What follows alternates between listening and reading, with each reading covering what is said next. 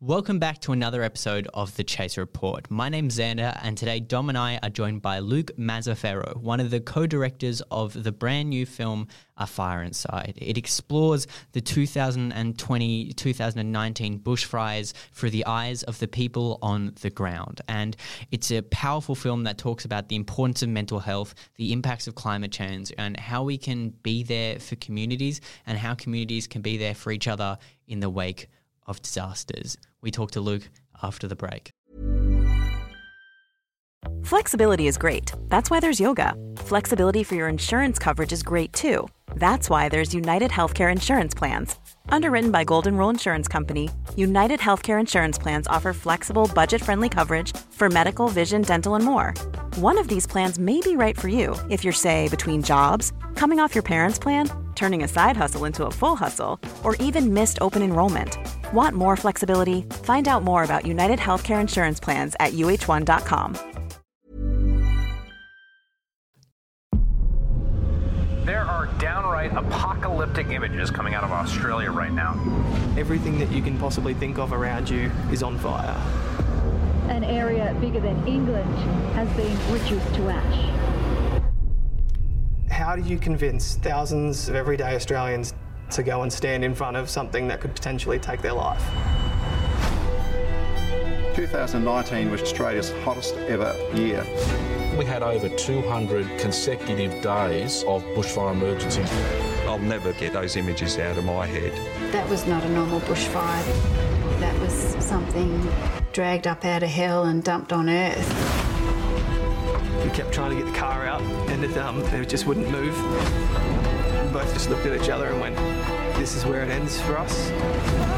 The emergency didn't stop the day the rains came. A different sort of emergency took over. Luke, thank you so much for joining us. You're one of the co directors of the brand new film, A Fire Inside. It's just stunning. Uh, what's it been like to finally have the film out there?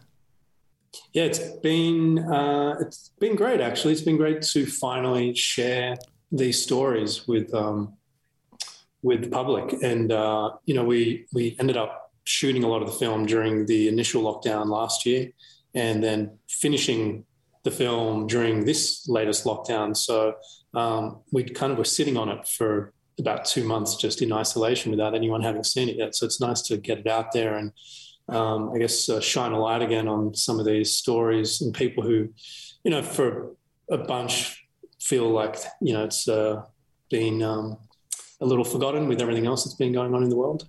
there has been an awful lot, but um, it was an incredibly traumatic summer. Um, there's no other fire event that I can, or no other fire uh, that's been given the black designation where there's been a whole season, black summer, but it was more than the summer. It went for about five months all up, I think. How do you manage to shape the enormity of that season and all of the different events that happened into one narrative? How did you approach that? Yeah, so in the early discussions with um, with Justin, um, it was always to the thing that interested us was this question of why do these people do what they do? Because what we saw from this season, as you said, it wasn't just like a, a, a, it was like a whole season. And, and, as Shane Fitzsimmons says, he refuses to call it Black Summer because it went through winter, um, autumn, and summer. And um, but this, we were like, who are these people that, in this case, left their day jobs and their families and their towns and stuff for like months um, at a time?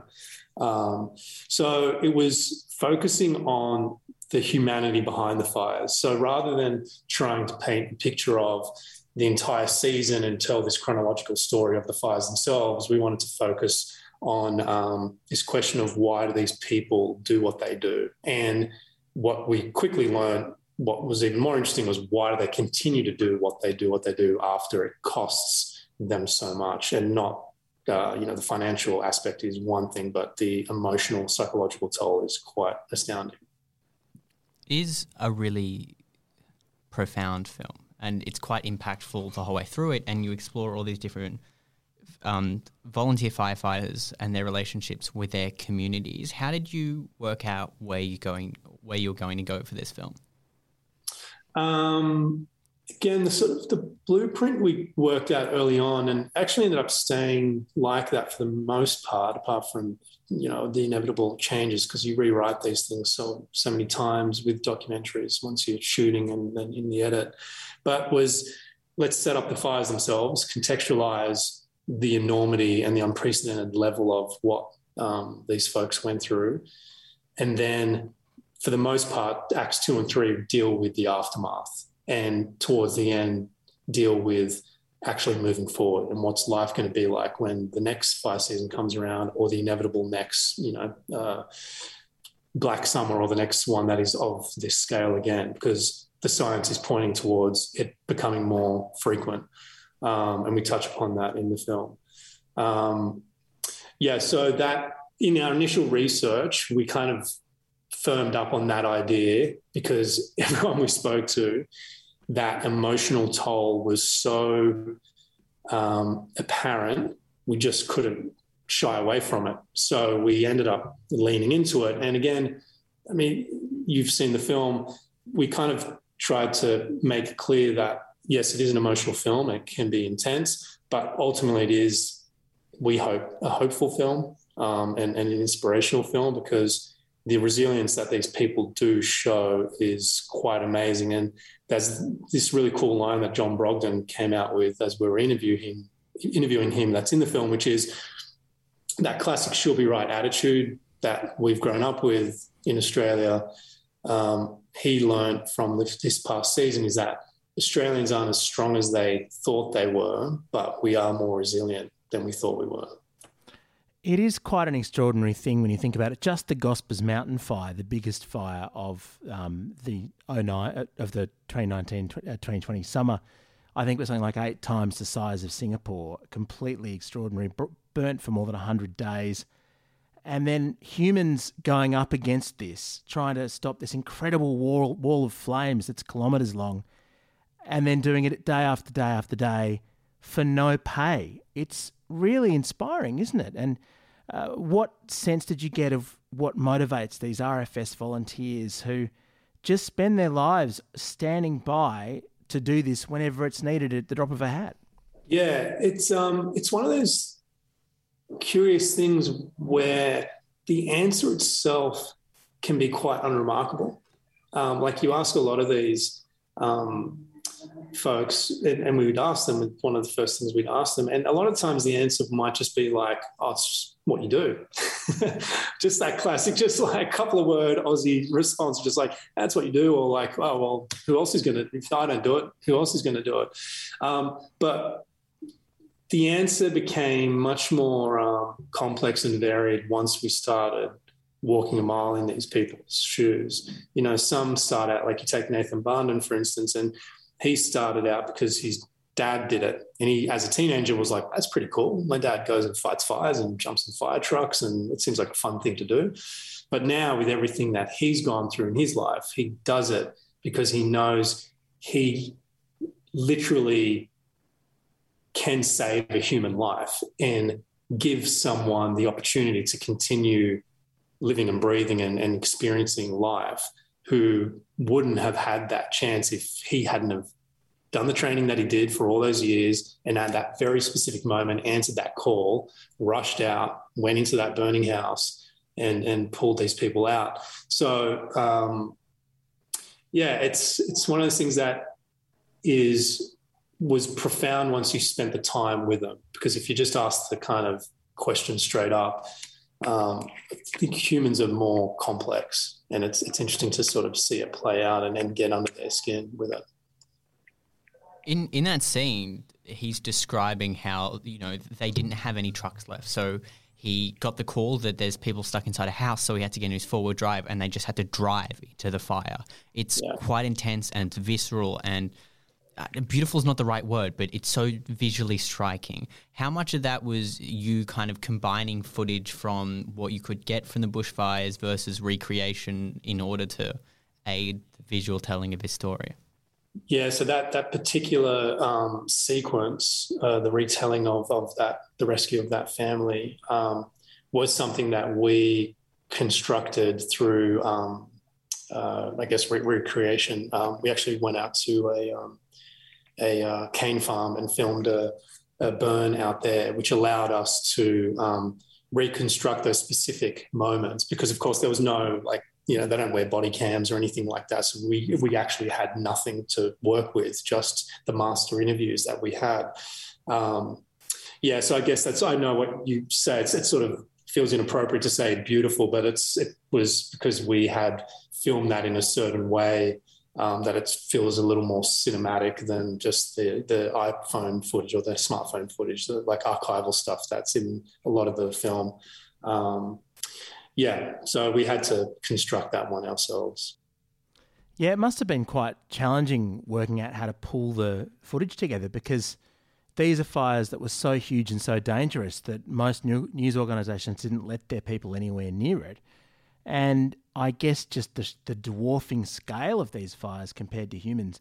Um, but also, as, as, someone who was involved in covering them uh, on on radio, I was actually in the room helping people getting the RFS info and pulling it together and saying, "Well, there's a fire coming towards here. You've got to get out now," and having to tell people shelter in place. It's too late to leave, and all these kinds of things. I guess my imagination was was trying to conjure up these images. There is something very primal, isn't there, about fire? It somehow gets to us as humans at a very, very deep level. It's probably one of our biggest fears going back millennia. Yeah, um, yeah. It's um, we as, as far as the archive goes, that just, you know, it was hundreds of hours of just scouring everything from social media to news websites and calling up different people who had libraries of stuff and even reaching out in the film world to, you know, cameramen and cinematographers we knew who may have been out there at the time and just trying to pull everything from anywhere. Um, and then where we could, we filmed some uh, sort of thematic, you know, heightened um, visuals ourselves, such as that rescue scene, to really kind of contextualize and like provide that you know overt, visceral, almost kind of nightmarish dream sequence of of that memory. Um, but yeah, I guess it's we always try to balance as well it not becoming sensationalist. Um, we sort of uh, even with our previous film, which is about AI, we really hold ourselves to a standard of not wanting to overblow things just to get a, an easy reaction. Um, so yeah, it was months and months of editing to try and find that balance of like servicing and honoring the extremity of it, but also not kind of going for like a cheap um, reaction just because it was easy to do. Because these were real people and real hmm. stories mm. and people who had entrusted us with their very sensitive, you know, um, memories of, of what they went through. How did the film come about? Was it during the fires you decided to make it, or at what point did you go, all right, I want to distill something from this event?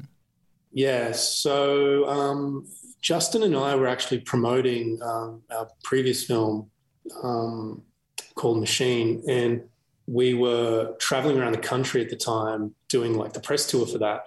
So we were flying to like Queensland, Victoria, Canberra, you know, WA, and and every flight we'd get on, we'd be looking out the window and like, what the hell is going on? It was just like chaos down below.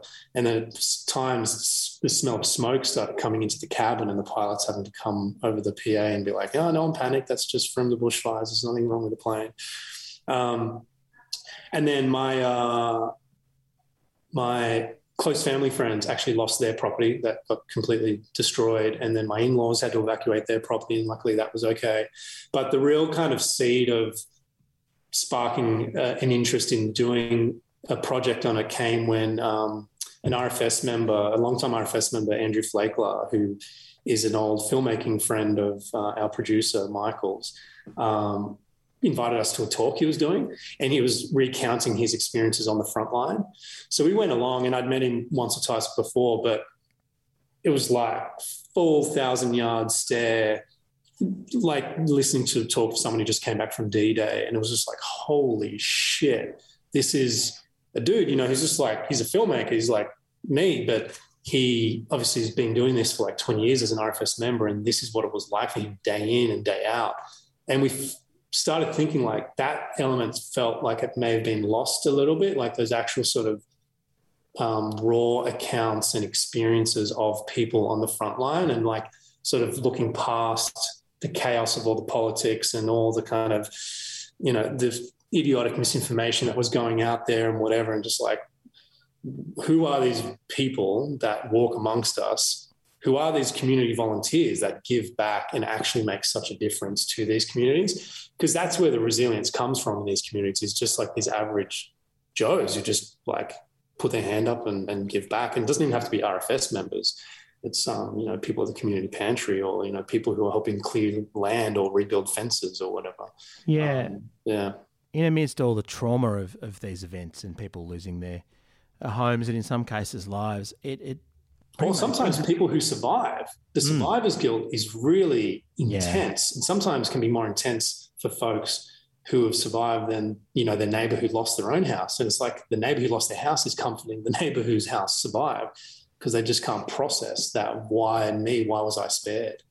Yeah, I was just going to say th- there's an amazing sense of community that emerges from these experiences, and it is like survivors of war. It's a good analogy, and um, you know, I know people who um, had neighbours who lost their houses, but who stayed up the entire night, you know, protecting their house, and they weren't able to make it down there and all that.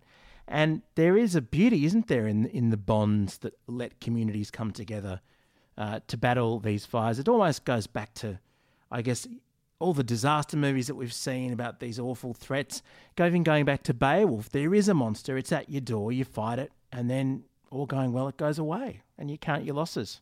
Yeah, it's um, it's interesting you say that. We often would be sitting in the edit, um, Justin and myself, and our editor Scott Scotty Wormsley, and um, and we would bring up that analogy of like this is like the first part of the film is like a um, a disaster monster film. It's like Godzilla's coming and sort of setting up that you know you've got the scientist at the start who's like. It's coming! Everyone beware! This is Yeah. all coming. It's like The Jeff that- Goldblum, we had those people. it's like we do. We've got our We didn't climate listen to 'em. scientists. We've got our climate scientists in the film who sort of like the conditions are ripe. This is we're screwed, and then it unfolds, and then the rest is it's kind of like a war film, and you're seeing these survivors of this this war. Um, yeah, so it's uh, sorry, I forget what the question was, but yeah, that's there, there were conversations we were having because there was just such um, a parallel there of of these people who had lived. And one of our people, Paula Zaha, even says it. It's like the images we were seeing come out of this look like they were from World War II. You know, the burnt out, melted um, engine blocks of cars in these towns that just were decimated. Um, it's not something that we attribute with with modern Australia. I think one of the most striking parts of this film is not the images of the flames, but the amount of people you're able to interview from completely different walks of life. There's that family that had moved to the to the bush town 20 years ago and had slept in a tent for a year. People who had escaped from domestic violence and started up their own charities to support the community and continues to support it to this day. Or people even like providing trauma and psychological relief. How did you find all these people and was it important to you that you showed off just the range of people living in rural Australia? Yeah. Um, so the first part, it was a mixed bag with how we found them. Um, some we found from existing media coverage, um, like say Nathan and, and Brendan O'Connor. Um, and then from those, they would tell us like, "Oh, you should really speak to this person," and then that would lead on to another conversation, another conversation, another conversation. Um, others we found just from again scouring social media and being like, "Oh, this town seems interesting," and finding this person, and then others in that beautiful thing that can happen when making docs is just while we were driving around, location scouting and just sort of trying to get a feel of what the the vibe was on the ground. And um, like so, Paula Zaha from the community pantry, we just were driving through Bargo and uh, stopped and we're just looking around and went to get back in the car and out of the corner of my eye I saw like a sign. It's a nondescript building, but I don't know for some reason I just walked across the road, went in, said, "Well, what are you doing here?" We're making a doco on the fires, and then she just started talking about her experience and like telling us about you know history with the domestic violence. Then she's like, "Oh, by the way, I've got lasagna coming out of the oven that they were making for their um, hampers. Like, do you want to sit down and have lunch?" So Michael and I were like, "No, no, we're busy, but." um, we got to run, but we got her details and then did a follow up call and then kept sort of, you know, she introduced us to other people. And, you know, from there, she had her own footage and stuff. Um, like Barbara from Nerrigundah, who's that amazing um, elderly woman who's becomes everyone's favorite by the end of the film. She's she, just a um, machine. That yeah, that totally was by chance. We were just filming a Minderoo pod delivery because we wanted to see what that looked like and what it was all about. And then out walks Barbara. Totally, like we had no idea. We were, we just had been put in touch of like, oh, there's a pod delivery happening here, and she walks out and starts, um, you know, starts being Barbara, and it's just like point the camera on her. Holy shit! Um, and then uh, yeah, then we went back and filmed with her again a few months later and sort of tracked her journey. Because the pods are these temporary living solutions for people in bush. Yeah, yeah. So Minderoo Foundation um, uh, have they quickly set up this fire fund, and and out of that came, I guess, their experience with Twiggy Forrest's, um, the mining background, um, the the versatility of um, mining accommodation. So they they got basically these shipping containers, converted them to temporary accommodation that have like fridges and, and ovens and stoves and, and, gas heating and whatever. Um, and they delivered them out. There's anyone who had lost a home who got nominated. I'm not quite sure exactly how the nomination process went, but they would be given these pods for up to two years. And then the idea is that once they've rebuilt, they can the pods can be cleaned and repurposed and basically standing by for the next inevitable disaster, which is like it's a pretty cool thing because something like this will happen again, whether it's flood or fire. And now there is this like um, there's a whole bunch of these pods that are just like standing there ready to go. Whereas yeah, there was a little delay with these fires because they had to quickly fabricate them once they got the idea to do them. So it's it's you know it's a worthwhile thing that they're doing. The disasters aren't um, slowing down in, in their pace, are they? I remember being on radio um, a, a, year after the fire season started and talking to a lot of people who still didn't have their homes, still hadn't been able to move back, and just the whole traumatic decision of do you rebuild or do you give up? Do you abandon this dream of living right near the bush? It's kind of a question for policymakers as well. How did you tell the story of recovery and, and finding resilience? Because there are so many pockets of anger still there today, people who feel forgotten, and then in amongst, in amongst that, there's an amazing story of, of uh, mental health and um, I guess learning more about how humans process these things. How did you put that part of the film together? Yeah. Um, again, varied. Like each, you know, Barbara, the two the two people we covered who had lost their homes, Barbara and and um, the Cam family had very different experiences. And, you know, Barbara has since rebuilt a house, I believe, and is, is now living in that, whereas the Cams have only just um, got an approval to rebuild and won't, I think, start rebuilding until next year. So you're now talking like two plus years from when mm. Been living in a Minderoo pod in a tent off to the side of that. And um, so it was just hearing them out. I don't know, you know, uh, hearing them out and, and letting them vent that anger, letting them um, express their gratitude for the community members that had helped them, not shying away from the realities that, yeah, unfortunately, there were some experiences where there were looters who were coming to their destroyed properties and taking stuff. Mm-hmm. But as they would remind us, for every one of those experiences, there'd be like 12 where there'd be 12 where um, community members were coming around and bringing cooked meals or letting them come and you know crash in their living room for a night or um, helping them clear land and stuff like that so i think we wanted to just be true to humanity can be messy and humans like there's a lot of shades of gray to it all but ultimately there is the good good news story of we actually in these times of crisis, the best of us does come out. And thankfully, what we found was the overwhelming majority of stories were in that positive of that positive nature. Um, it's not to shy away from the darkness because it's important to acknowledge that and kind of scratch at why we do that. But overwhelmingly, we are good. And I think, you know, we would talk about it because, again, we were making it during COVID.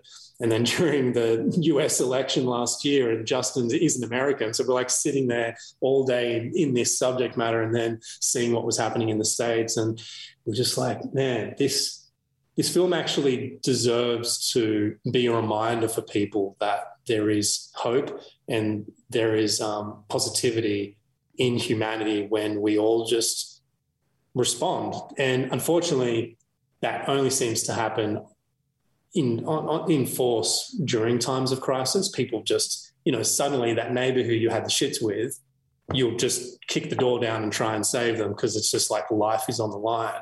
So, you know, we hope the takeaway is that there can just be a little bit more of a reminder of like, you know, it is important to just acknowledge everyone, you know, even if it's that person who cuts in lane in front of you as you're driving home or whatever, just like they may be a dick or they may just have had a hellish day and they're just like put in not thinking of your needs. So if you just sort of take a breath to be like, hey, just give them a pass. They might be going through something. And just, you know, those little moments can actually sort of, you know, amount to um, a lot of positivity. Head over to Hulu this March, where our new shows and movies will keep you streaming all month long. Catch the award winning movie Poor Things, starring Emma Stone, Mark Ruffalo, and Willem Dafoe. Check out the new documentary, Freaknik The Wildest Party Never Told, about the iconic Atlanta Street Party. And don't miss FX's Shogun, a reimagining of the epic tale starring Anna Sawai. So, what are you waiting for? Go stream something new on Hulu. There's this eye-opening moment in the film where you talk to a backpacker who was stuck in Australia Mm. during the bushfires and has been helping with the recovery since then. What was it like to get that perspective? Emily, um, who was like a manager of Blaze Aid. So Blaze Aid is a charity that um, is based all around regional uh, Australia, I believe, or definitely New South Wales. Um, and she was based in Cobargo. So they they help um, farmers rebuild fencing. And when you consider these fires, where kilometres of a single farmer's farm uh, was destroyed, that's a lot of fencing that needs to be redone. Um, and they also perform welfare checks and stuff. So we were just filming with Blaze Aid, and she was our chaperone, but she just kept sharing her story just anecdotally. And we were like, we should be covering Emily. um, so that's how she became a, a key uh, voice in the film. But he was this person who had never been to Australia, um, had no interest in in helping, like, well, being sort of volunteering, hadn't really considered that before. But through the generosity that she experienced in her time of dire need, totally had this um, life changing perspective shift of like, I just need to give back. And it was her way of healing and kind of um, moving through the trauma that she experienced, which was a really unique thing. Um, and that's kind of another takeaway that we've found, like making the film, and that we hope um, is sort of conveyed in the film is like giving back can be a way of healing and a way of sort of um, moving beyond your narrative of either being a victim or being um, someone who is suffering from trauma because it once you're giving back it sort of can create these new pathways in the brain and sort of you know endorphins and stuff. And and you sort of start changing your perspective of you're not the only person who's gone through something. Um, and so like someone like emily is still down there right now rebuilding fences and doing stuff like that. And there's um, is I think now I'm not going to leave Australia. So this is someone who like came out for a holiday just as an English backpacker, just for a laugh, as she says, um, who's now had her whole like life trajectory changed for the better by by this incident, by this um, disaster. You mentioned that um, at the start of the film, as per disaster movie uh, format, you have warnings from scientists that weren't heeded. I remember during the whole of the summer, we heard from uh, the former head of the Rural Fire Service um, talking about how he'd tried to warn policymakers and they hadn't reacted. And uh, this story that you're telling is another warning to policymakers and to all of us that this will keep happening and, and get worse as time goes on. Uh, but the story of Black Summer has been forgotten somewhat, what with COVID, um, of course.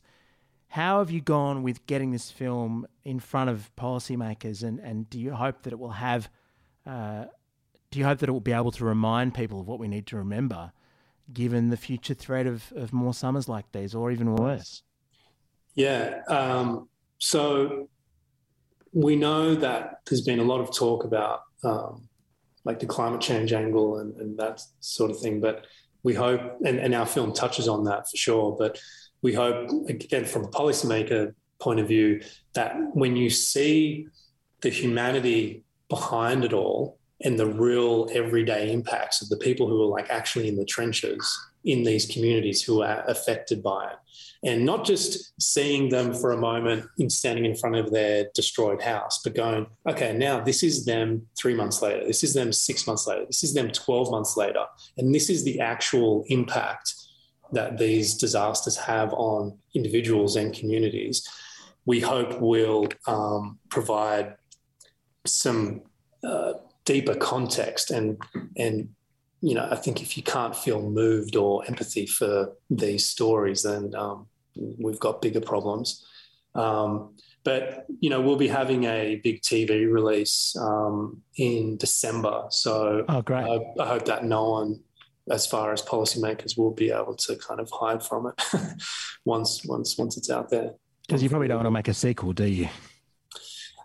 no, no, and um, you know that's sort of the sad thing is, um, you know, the we there's only so many voices in the film, and we tried to keep it concise, so it didn't. We tried to keep it um, concise, but uh, so you really had time to spend with these people, and, and, not to sort of become a you know a cacophony of stuff that just becomes a bit of a wash. Um, but it is emblematic, and I think if it does happen again, you could probably just watch the same film and be like, those these new communities who have gone through it are going through the exact same thing. Um, so it's yeah, it's definitely a um, we hope a beacon for people to not only actually listen about what's going on in the climate or with global warming, but also to build resilience in preparation of these events so we're not left flat footed when the next one comes along to be like, okay, what could I do now to give back to my community? Um, because the more prepared we are, uh, the more resilience we're going to have. And, and that's, you know, it, there was a lot of lives lost, which was tragic, but it is just, it is quite amazing that there weren't more lost. And I think that is testament to some of the preparation that had um, been put in place, but there needs to be much more, much more. The end of the film does pitch that with the Australian Resilience Corps. For people yeah. who haven't heard of that before, could you? Brand new. Yeah. Yeah. So, um, again, that's something that Minderoo have literally just launched officially this week. And um, they had heard about the film while we were in production and we showed them a cut of it and um, they were blown away and sort of wanted to see how they could be involved. And, and they pitched us this thing that they were working on, which is the Australian Resilience Corps, which is um, has the ambition to build the largest network of community volunteers um, in, in the country. And so basically, it's uh, pitching that no matter who you are, uh, no matter what your skill set is, you can be useful to your community. It's not just the firefighters. It's not even just people who work in community pantries and food banks or whatever. It's like everyone can give back in some way. So they're they're a portal for you to go, give your details, and then they'll put you in touch with um, relevant community organizations in your community or elsewhere in Australia if you want to put your hand up to, to travel around and, and give back. So um, it's all about preparing uh, for the inevitable next disaster. So when it does hit, we actually have this huge group of people all around the country that are already mobilized and sort of already been doing um, have some experience in, in community organizations because there was some really cool examples that came out of black summer where um, they call it spontaneous venturing where you sort of the example that got the most coverage in the media was in Cobargo where just community members not affiliated with any charities just suddenly mobilized and created um, uh, like a shelter and, and, a, and a donations hub. And it operates really well for a couple of weeks. But at the end of the day, it's not an official organization. There's no kind of like, you know, infrastructure there. It's, um, but it was really successful and it happened um, in multiple locations.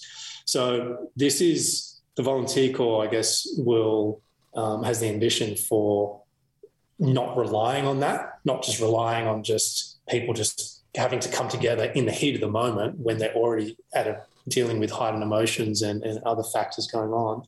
But um, there's people who are just standing by, and um, yeah, so it's building resilience basically, and that's just what's going to help us get through because it is going to happen again.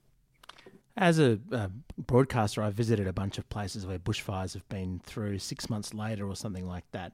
And uh, the reason that that happens, or people go there, is because there's enormous value to those communities in telling these stories. It's so easy to feel forgotten when the media uh, crews roll out and you know no one's there anymore, and it feels as though they've been abandoned. And it seems as though uh, what you've done, uh, Luke, with Justin in terms of pulling this together and putting it in front of the Australian community, putting it on TV, you've ensured that these people's stories won't be forgotten and that um, we'll actually try and learn from this. Because if you've been through an experience like this, your dearest wish is that no one else goes through it. Yeah, absolutely. And and and um, the people that we um, spend time with basically said the same thing. It's one of those uh, things, you know, where people like, oh, it never happened to us, it never happened to me. Um, but it did. And, and we hope that the, the varied group of people we have um, featured is um, an example of it doesn't actually matter who you are. Like the fire doesn't discriminate. It's if it's going to rip through, it's going to rip through. And even if you're prepared with the best, you know, fire graded glass windows and everything. It's, you know, when it's as ferocious as the conditions were in this season, it, it just is decimating everything in its path. Um, so yeah, we, we, we hope that uh, people, um, that, uh, yeah, people are reminded of the good that can come out of communities and individual actions.